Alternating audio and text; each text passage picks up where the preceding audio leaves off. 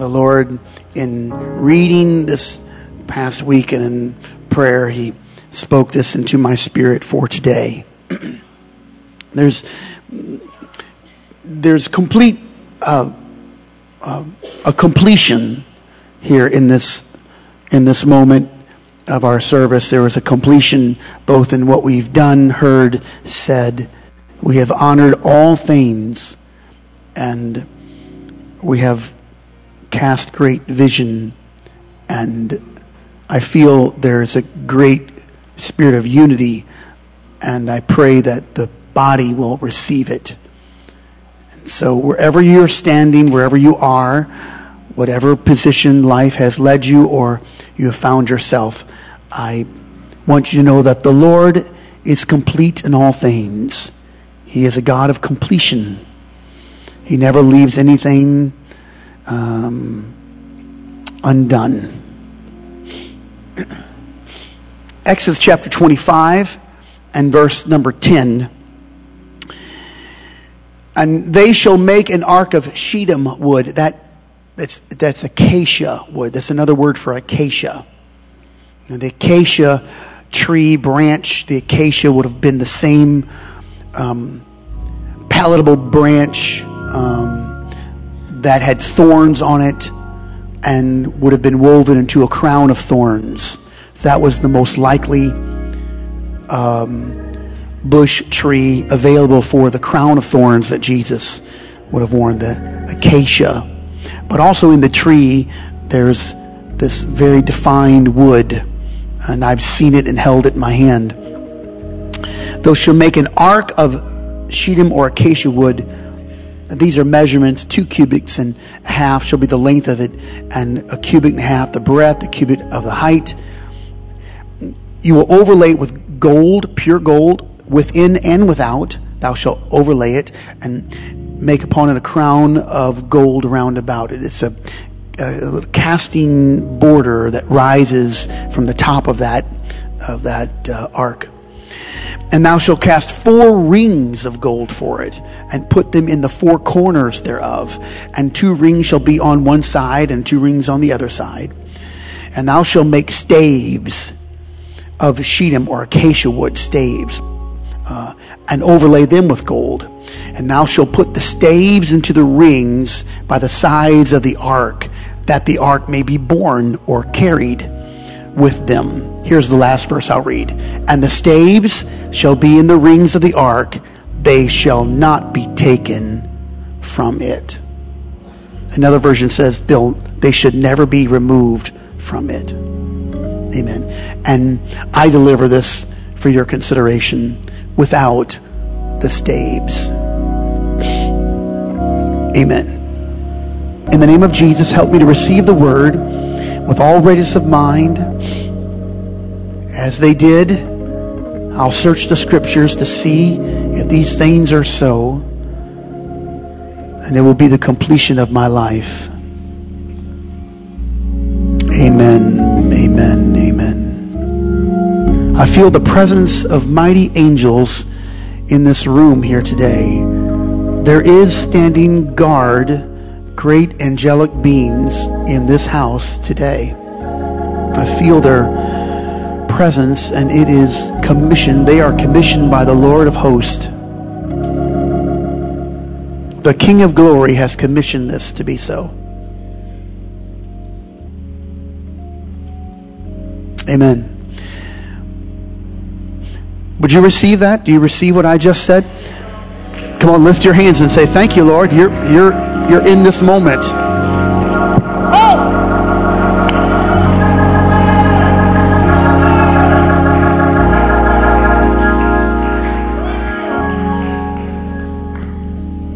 And you may be seated. I thank you for standing.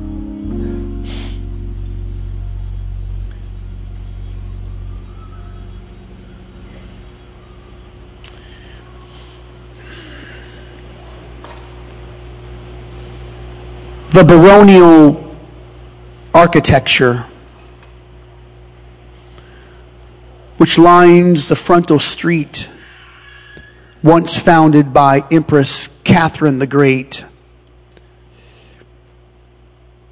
can hardly be comprehended by the plain facades of our own modern complexes. She called it the Hermitage Museum. It housed her most impressive collection of paintings given to her from a merchant friend. I know how quickly those statements are swallowed up. I wish I had time to divulge the whole. Just know that the American mind struggles with the beauty of an age gone by.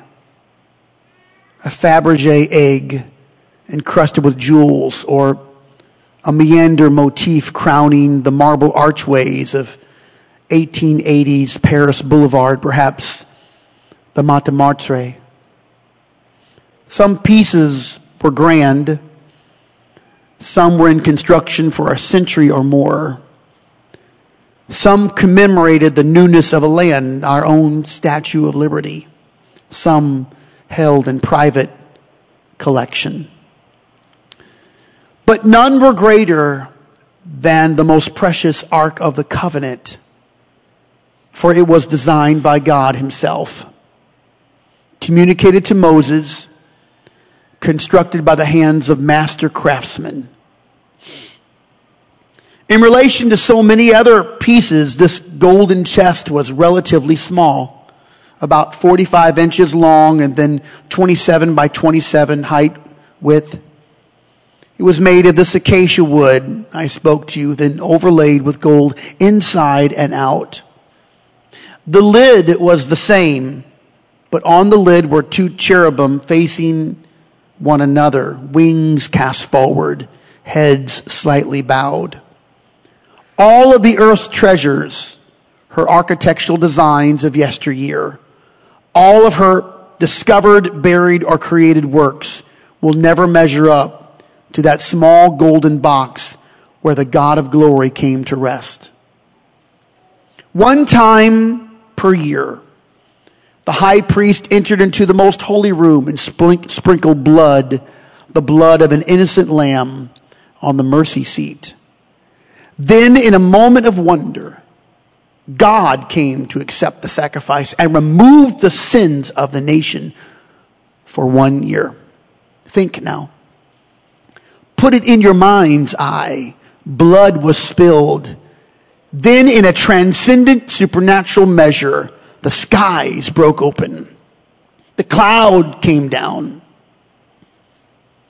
To describe it is a task beyond measure. Our language has exhausted so many things, not the least of which is the word awesome. But in every real sense, this was awesome and terrifying, the supreme omnipotent reaching his hand into the firmament that his voice once spoke into existence.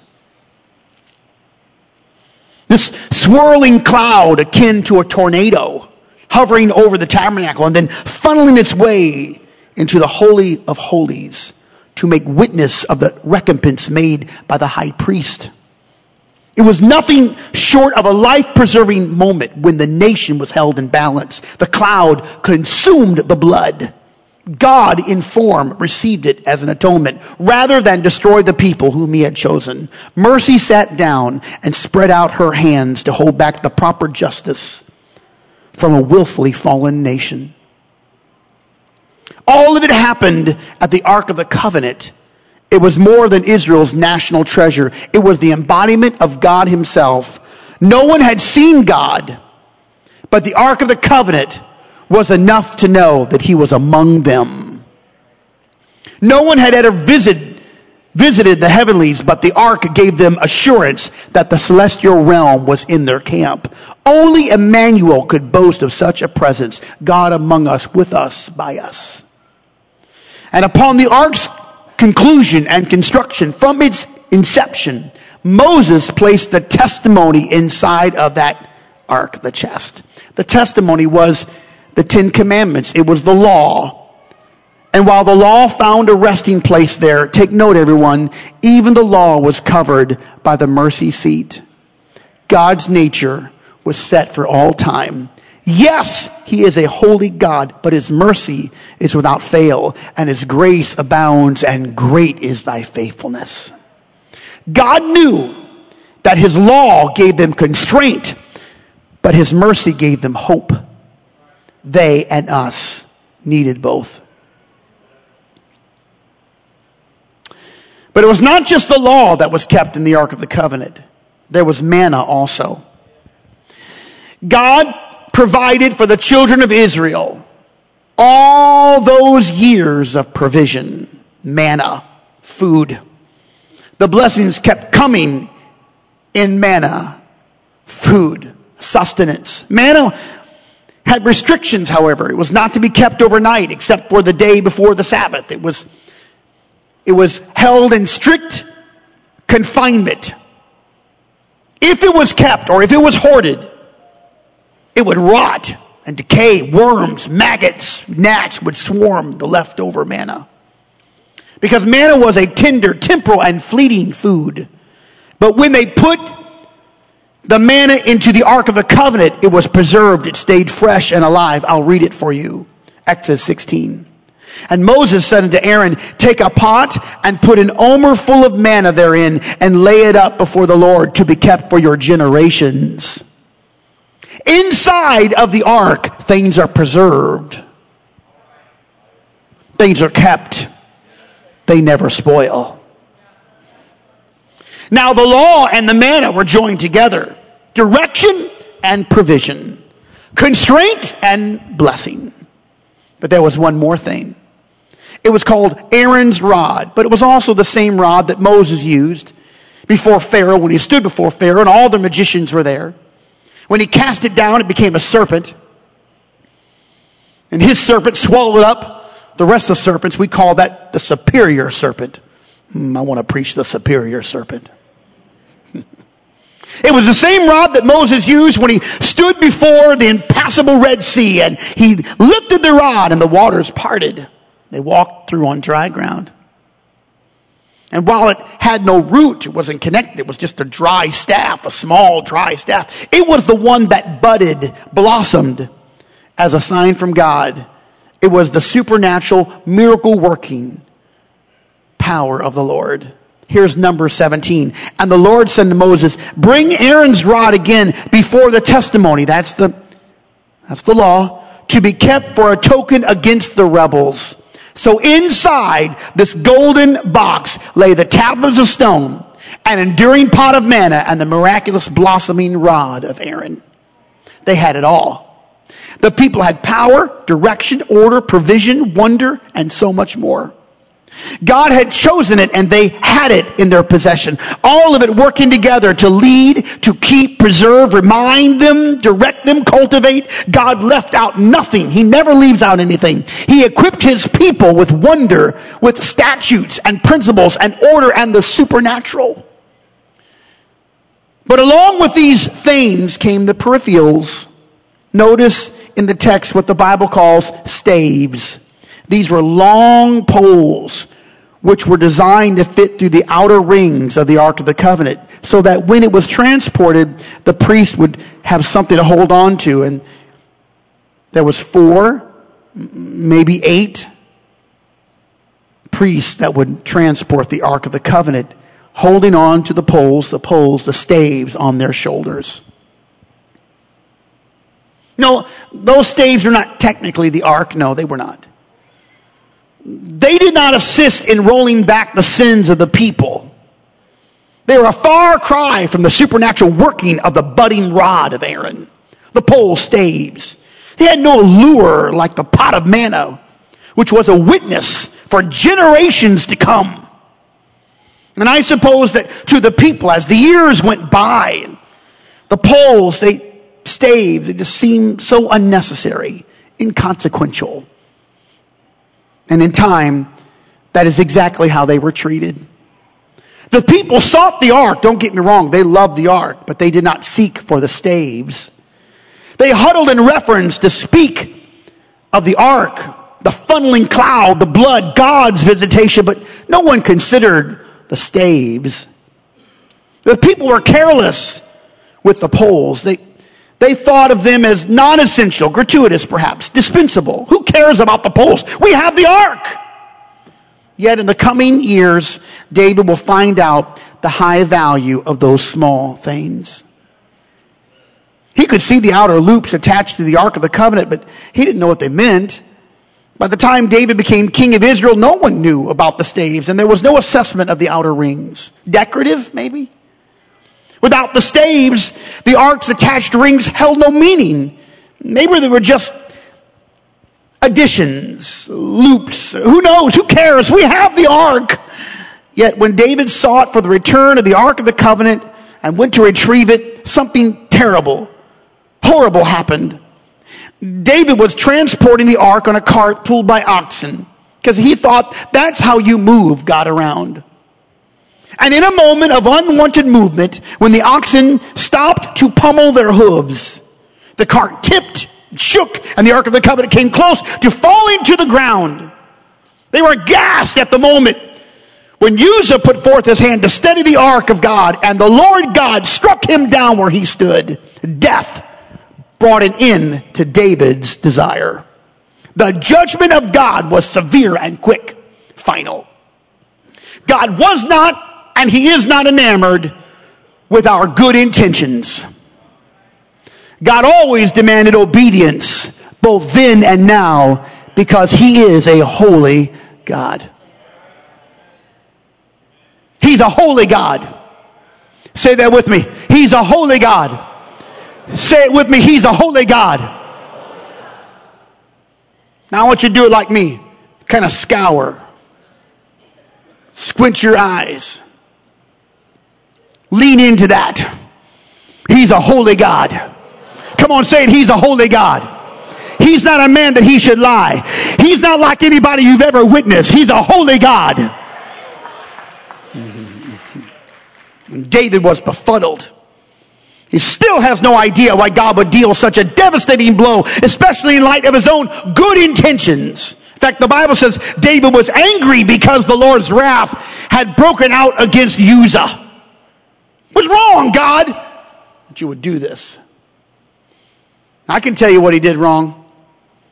At the root of it all, I can tell you. You see, he was following the path of his dismissive forefathers who discarded and scorned the basics.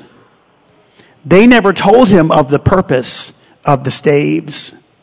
They never explained how you carry and you're supposed to carry yourself. He looked at the Ark of the Covenant without ever knowing the purpose of these rings. They, they saw, saw them, but somewhere in the distant past, a group of people witnessed the staves. They took notice of them for a moment and they, they said, these poles are meaningless, maybe cumbersome or useless. And they said by their actions that they were better off without the staves. So they discarded them and they discarded what they deemed unnecessary, non essential. And in time, no one knew what they were missing. Things were missing and they never knew what was missing because they had never seen it. You see, the progression never stops. Once people dismiss the small things or change the definitions or compromise their convictions, other things are soon to follow. The believer will never give up just one conviction without giving up another and another. Christians will never just pull out one thread that they don't appreciate or like because one thread is connected to the whole. And once you pull out one thread, you'll pull out other threads too. You'll pull out a thread of conduct you didn't know it was connected to the name of Jesus in baptism. You'll pull out a thread that you don't think is necessary and it'll be connected to the infallible word of God and speaking in other tongues. This happens all the time. You pull out a thread that you think that's just unnecessary. And when you get done with that thread, what you'll find on the other side of that thread that you've dismissed is the essentiality.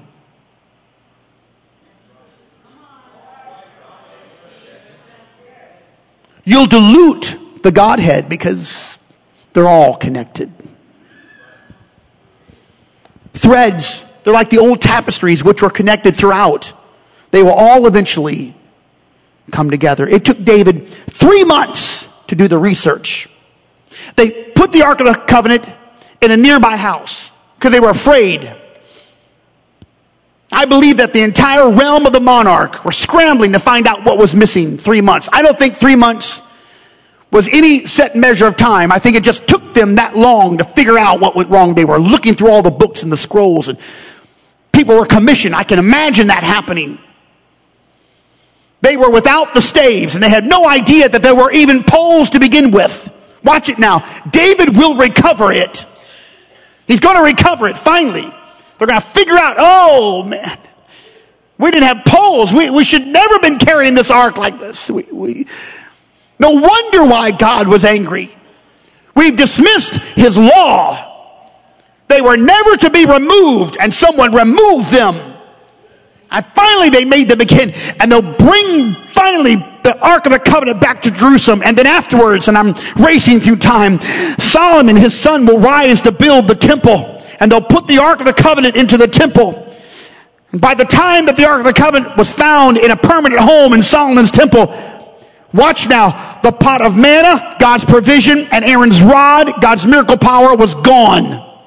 1 Kings 8 and 9. There was nothing in the ark save the two tablets of stone. That's the testimony, which Moses put there at Horeb when the Lord made a covenant with the children of Israel when they came out of the land of Egypt. First they removed the staves, then the covenant, then the covenanted provision. They took that out. Then they embraced the miracle and they took that out. They left the law because people love the blessing and they love the power, but they reject disciplines.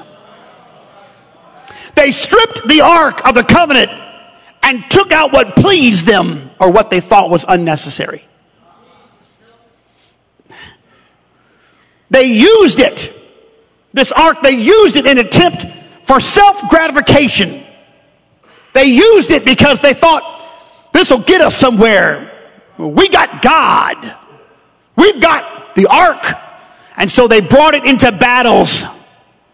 They carried it into war, which was never God's intention. God's intention was never to bring that Ark of the Covenant into the battlefield. But they thought, hey, this is a good thing. You know, God comes down. Let's, we'll just bring him right along. It was never God's thought. They mishandled it by ignoring God's plan for transport, calling it a needless bur- burden until it was finally stolen from them and the enemy took it. God said the staves, God said the staves were never to be removed, but they laid it aside they laid all that aside and whatever they deemed unwarranted, it ended in judgment and loss. Like the lady at the restaurant when we were standing in line turned around one Sunday years ago and said to me, It's all about Jesus. You know, it's just all about Jesus. She repeated it the moment she heard that I was an apostolic Pentecostal. It was her way of belittling the staves. I knew what she was doing. And I replied, Yes. And it's about obeying Jesus and his word. Mm-hmm. And we had a mutual agreement right there, me and her, that we did not see eye to eye. And we smiled and ordered chicken stuffed Where she was. She was enamored with the whole thing of the glory, but she had no staves and she had no law. Because we lose the power and the provision when we disregard the boundaries of right living. And if I come to think that the staves or the poles are insignificant, that godly set apart life is insignificant, I will eventually have no revelation and I'll have no authority. I hope you can hear this with your spiritual ears. Watch Pastor now. Are you ready? Everybody? If I think that church attendance is inconsequential, or the fellowship of the saints doesn't matter, or a Bible study, or commitment of any kind toward the church or the kingdom is unnecessary, there will eventually come a time of total loss of God's purpose for my life and I will raise up a family who have no idea that the poles, the staves ever existed, and they'll think these other things are just decorative items in the church. And the enemy will come to take what God intended for me. This is what those backslidden Pentecostals are calling unnecessary yokes. They're just backsliders. They're not more spiritual and they they're not enlightened. They're just backsliders. They're posing as people who have power, but they have no power. Because the power and the provision must rest with the law. Mm-hmm. But I stand today to preach. There is a right way to live, and there is a right way to talk, and there is a right way to walk. And we are the temples of the Holy Spirit, and it matters how we carry ourselves, wherein lies the Holy Spirit. Let me tell you why. Because He's a holy God. And He will not be mocked. He's a holy God. Inside holiness is called integrity. You can't buy it at the store. It's called honesty. You can't put it on yourself. You can't, they're not like a pair of shoes or a tie or a purse. You don't carry it like that. It's called honesty. So before you get to anything, you got to get down to the heart and get pure and get honest. Why? Because He's a holy God and He sees beyond the facade. Inside holiness is called good conversation without hypocrisy or lies or, uh-oh, gossip. Which we've all given ourselves a pass for gossip because you thought that you obeyed some rule and so that gives you free rein, uh, uh, free rein to gossip. Or you said it somewhere in the privacy of your home, never knowing what the Bible said, when the Bible said, God said, I saw you and heard you when you were in your tent. See, God hears you in your bedchamber also.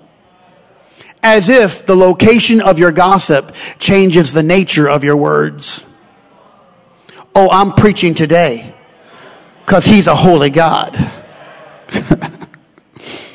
and outside holiness, that's called a standard of appearance. Not sexual and not sensual, not arrogant, not flagrant. Mm. These are hard terms for a selfie world. For people who love to take pictures of themselves so that other people can view what they look like. And not just what they view, but not really even who they really are. Because we have a thing called filters. I don't really know how it works. All I know is that it can make you taller, shorter, thinner, better looking. It can remove all your blemishes. In fact, it can turn you into a person you really aren't. So when people meet you in real life, they don't really even know who you are. And you have to introduce yourself and try to convince them, oh, yes, that's me. And then you just have to say, boy, things have just gone downhill for you, hasn't they, haven't they? And that's where people repeat, you must have been going through some hard times lately. Because you presented yourself as someone you're not because you didn't understand that's all about sensuality. And it doesn't have to be vulgar to be sensual. Oh, man. He's a holy God. He's a holy God. And the staves and the poles and the loops, they all matter.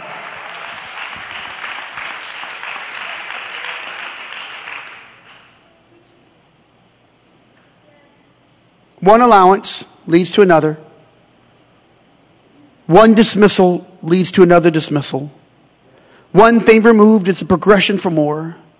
And the first may not seem so bad, but the next and the next will end in judgment and loss, yes. Here's your Bible from Paul's writing to the church in Rome.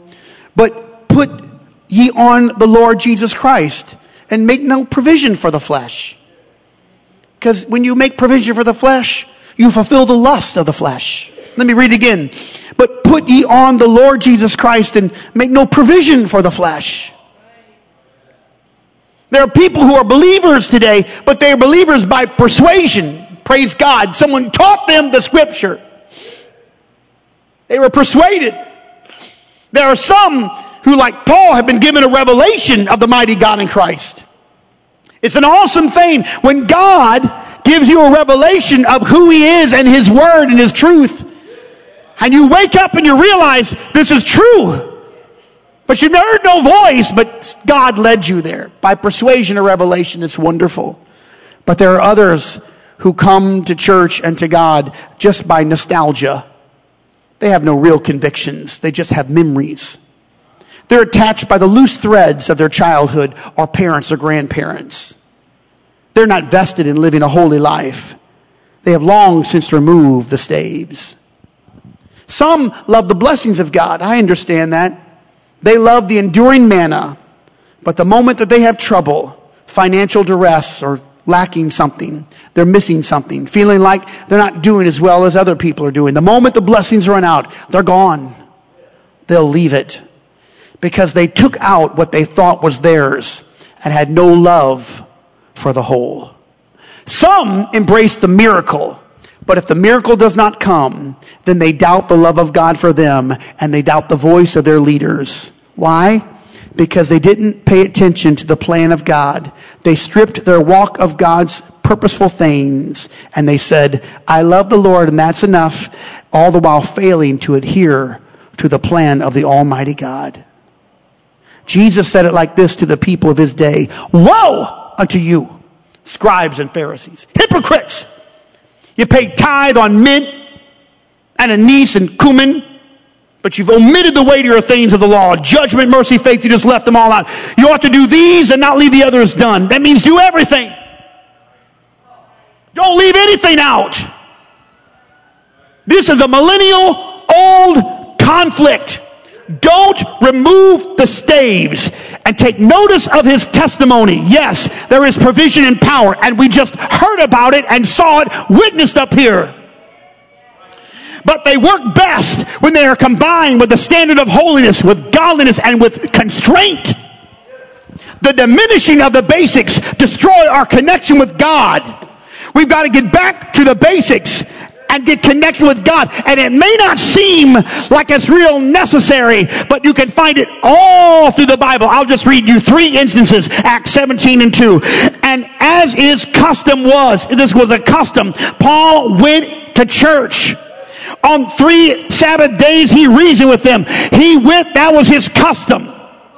Here's Daniel 6:10. Daniel knew that the writing was signed. He went to his house. He knew that the government was against him, but he opened up his windows and he kneeled down on his knees three times a day and prayed and gave thanks to God just like he'd always done aforetime. Because that's what he did.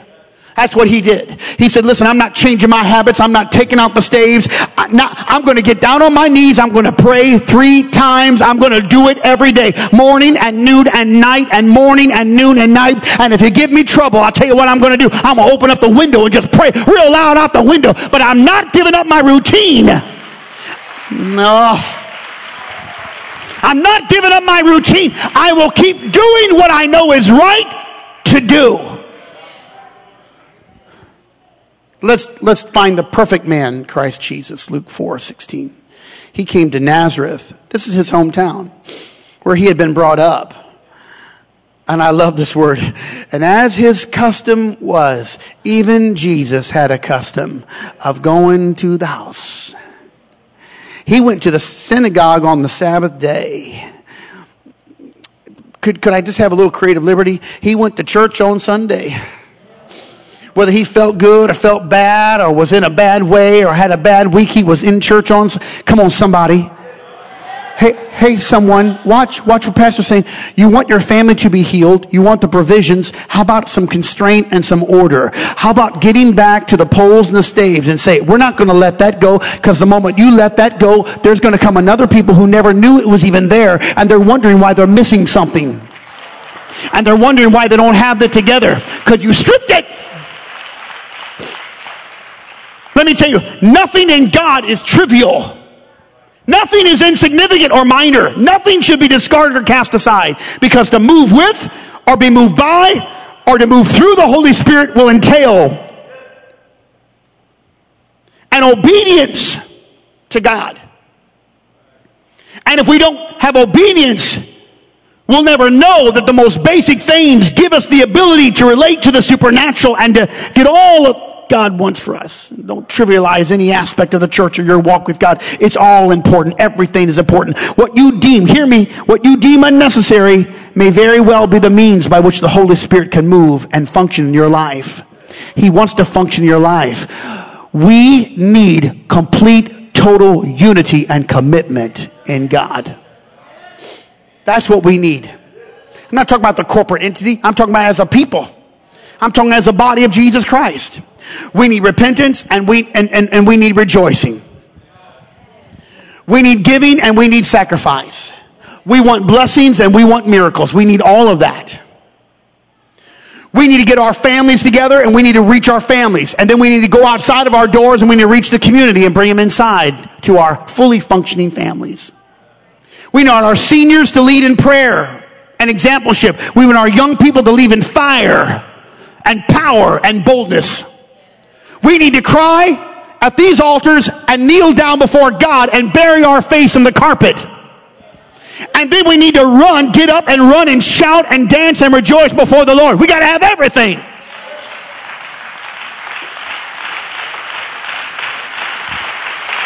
Wait a second. You need the preacher, but you also need the teacher. The preacher is anointed exhortation, but the teacher is anointed explanation. And you got to have it all. Come on, you got to have everything. You need all of it. You can't take out anything because it doesn't work right. So I say, let's wash our face. Let's get up. Let's put on Jesus in the morning. Open up that Bible in the morning. Set your house in order. I walked through a store just the other day. Uh, it was uh, the, the, about a week or two into January. I walked through a store and I was, I was, I was not surprised. I've seen this many times. I walked through the store to find a lot of storage tubs being sold. After the holidays, the, the, the merchants, they know now it's time to store all the stuff we sold to you a month prior. Mm-hmm. I bought those years ago. The black storage container with a yellow top. I have them. But they've come out with some new ones. They're so neat. I really like them. I don't have enough stuff to put in the, in the, in the totes that I have now, but I would just like to have more totes. But I know what's going on here. I, I, I know what's going on. We, we, we're not in order. Our houses are not in order. We got to get it in order. Get disciplined with your life. If you, if you looked up and said, well, I don't know if I can give or make a commitment, make a commitment. Don't you know that God will come through for you when you make a commitment? When you're not, when you're not in order, when you're not in order, you're in chaos because you can't be in peace without order. Peace comes through order. Peace comes to order. If you're in anguish, it's because you're not in order. Go back and, and look. Now, now what does that mean? Now what, what were they talking about? I, I never knew what those loops were for. I didn't know, oh, that's going to bring me peace. Oh, that's, I'm talking about daily disciplines. Make it a custom. My custom, my custom, my wife's custom, our family custom is to, is to worship the Lord in the sanctuary. That is our custom. And our custom leads us to revelation. It's a discipline. It's a constraint. Hear me. I know that many of you understand what I'm saying, and I want you to get to this. You got to get back to the things that matter. Do not take anything away. Do not strip out anything, but you go back to your first love and say, I'm going right back to the place where I started. I'm not going to give up on God or the things of the Lord. I'm not going to count them inconsequential and they are not unnecessary. That's right. Come on. Hear the word.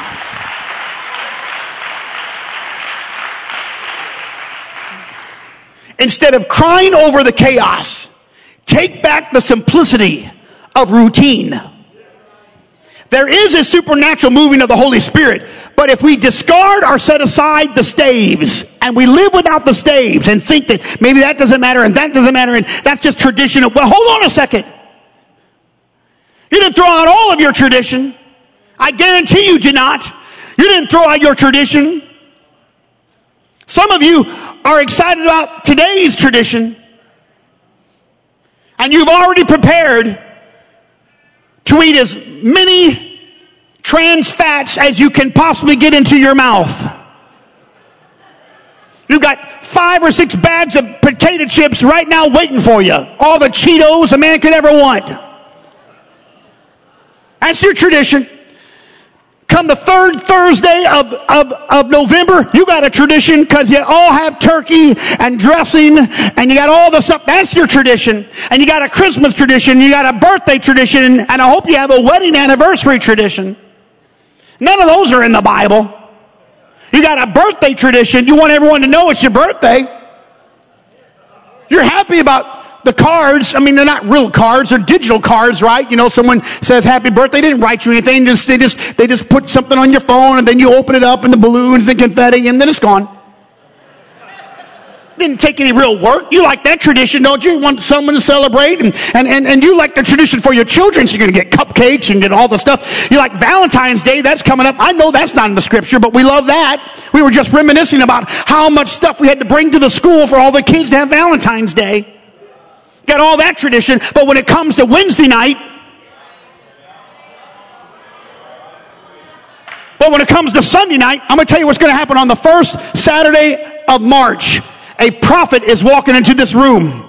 Mark Morgan is coming here from California and he is a, he is a dying the wool prophet of the most high God. And it would benefit you, your family, and everyone you know to get in this house at six o'clock on the first Saturday night of, of March.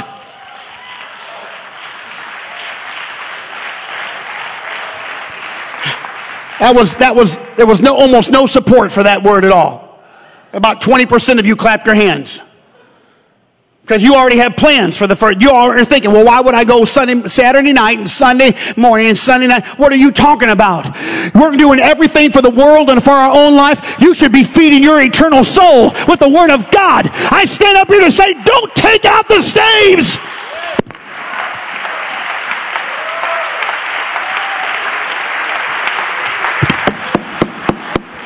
Come on, New Life Fellowship and everybody that can hear me. We are in the last days of time and we can ill afford to lose anything. We need all the discipline, the constraint, the power, the miracle, and the provision of God.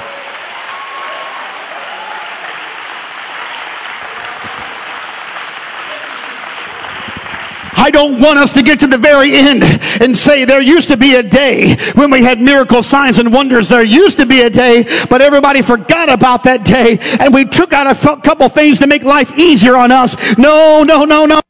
When we get closer to the end time, we got to get more fervent in our spirit. When we get closer to the day of the coming of the Lord and that great terrible day of the Lord comes, there ought to be a church set on fire. We ought to be doing everything for the kingdom and we ought to be consecrating ourselves with commitment and dedication.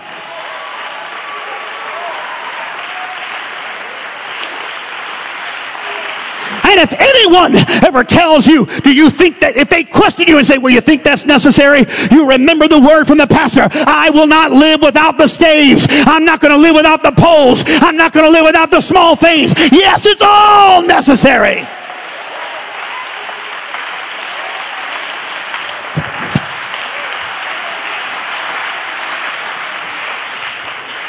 And when the pseudo Christian community tells you, well, it's all about Jesus, just know your answer is yes.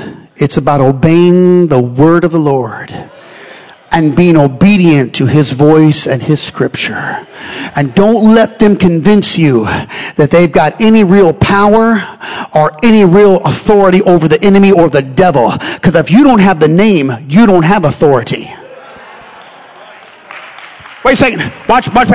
The Bible says, Thou believest that there is one God? That's good. That's wonderful. James, thou believest that there is one God? Thou doest well. But let me just tell you what, what else he said. You're doing pretty good.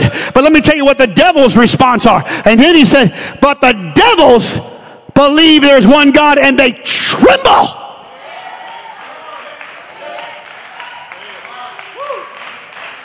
So unless you believe in one God, you have no authority over the devils because they're not going to tremble around you because you don't believe that there's one God. But if you believe there's one God, you got authority over the demons and the devils and the darkness.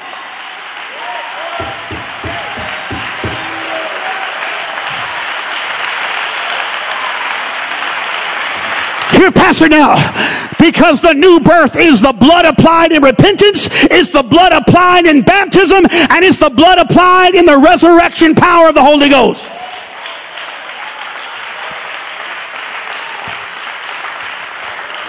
And we're all about the blood and we're all about the blood. And he's a holy God. And we're going to live a holy life and a right life. And we're going to start by going down to our heart and we're going to dig out all the stones of our heart and we're going to get some inside holiness so that our words are matching our belief and our statement so that there's love and integrity and embracing of all people. So we don't walk around looking down on people because we have the Holy Ghost. No, no, no. You're not doing that. You're looking at them and loving them. Can you're considering your own self. You're saying, Hey, I know what it's like like to be lost and I know what it's like to be hurting and you're going to wrap your arms around them because inside of your heart there's love and acceptance and, and there's forgiveness and there's mercy and there's grace because you know that on top of the law and what to do right, there is a seat called mercy. And you've got it. But within that law, within that testimony, there's power, there's authority, there's provision, there's sustenance, everything you need.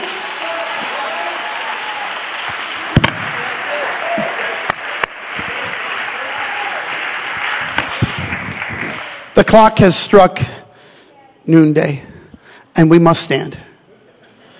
And this has been a great day in the house of the Lord. Now, I could call for an altar call, but most of you have already been down here about four times. You guys keep coming down to the altar for altar service. I'm going to start preaching at 10 o'clock, and you can just do whatever you want to after that. We're going to have a Holy Ghost revival. We're going to have an explosion. We're not giving up anything. Come on, don't give up anything. We're not giving up anything. We're not giving him anything. Amen. Uh, I, I, for those that are watching, you may not know it, but but there's a something we call the East Wing. It's just we, we've we've taken a wall out so more people can do. And some of you watch the screen. How do I look up there? Do I look okay on the screen? I don't know. I want the. Could you get a filter for me? Can you get a filter? If they get the filter, just keep looking at the screen because that's how, how the man I want to be. Here's what we're going to do we're going to have revival. Revival.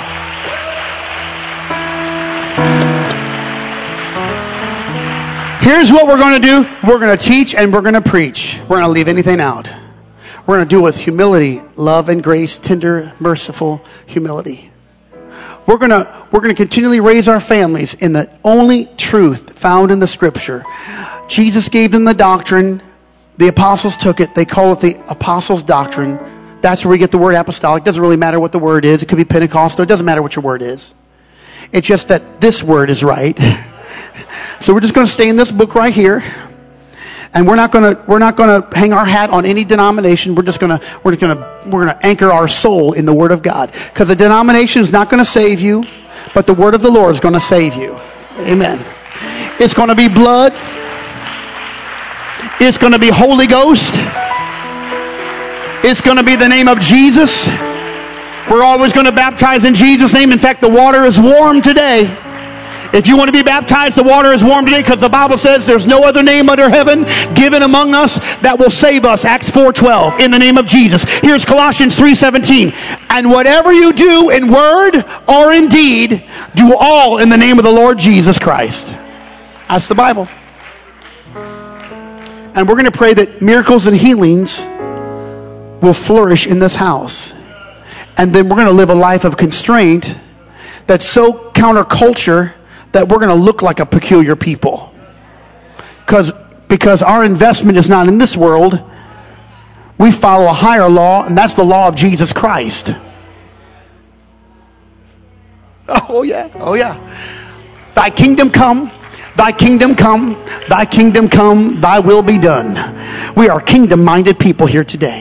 We're going to dedicate our children. We're going to recover the people that are addicts and have addictions, and we're going to love them and we're going to bring them in and we're going to treat them as brothers and sisters in Jesus Christ. That's right. That's what we're going to do. That's what we're going to do.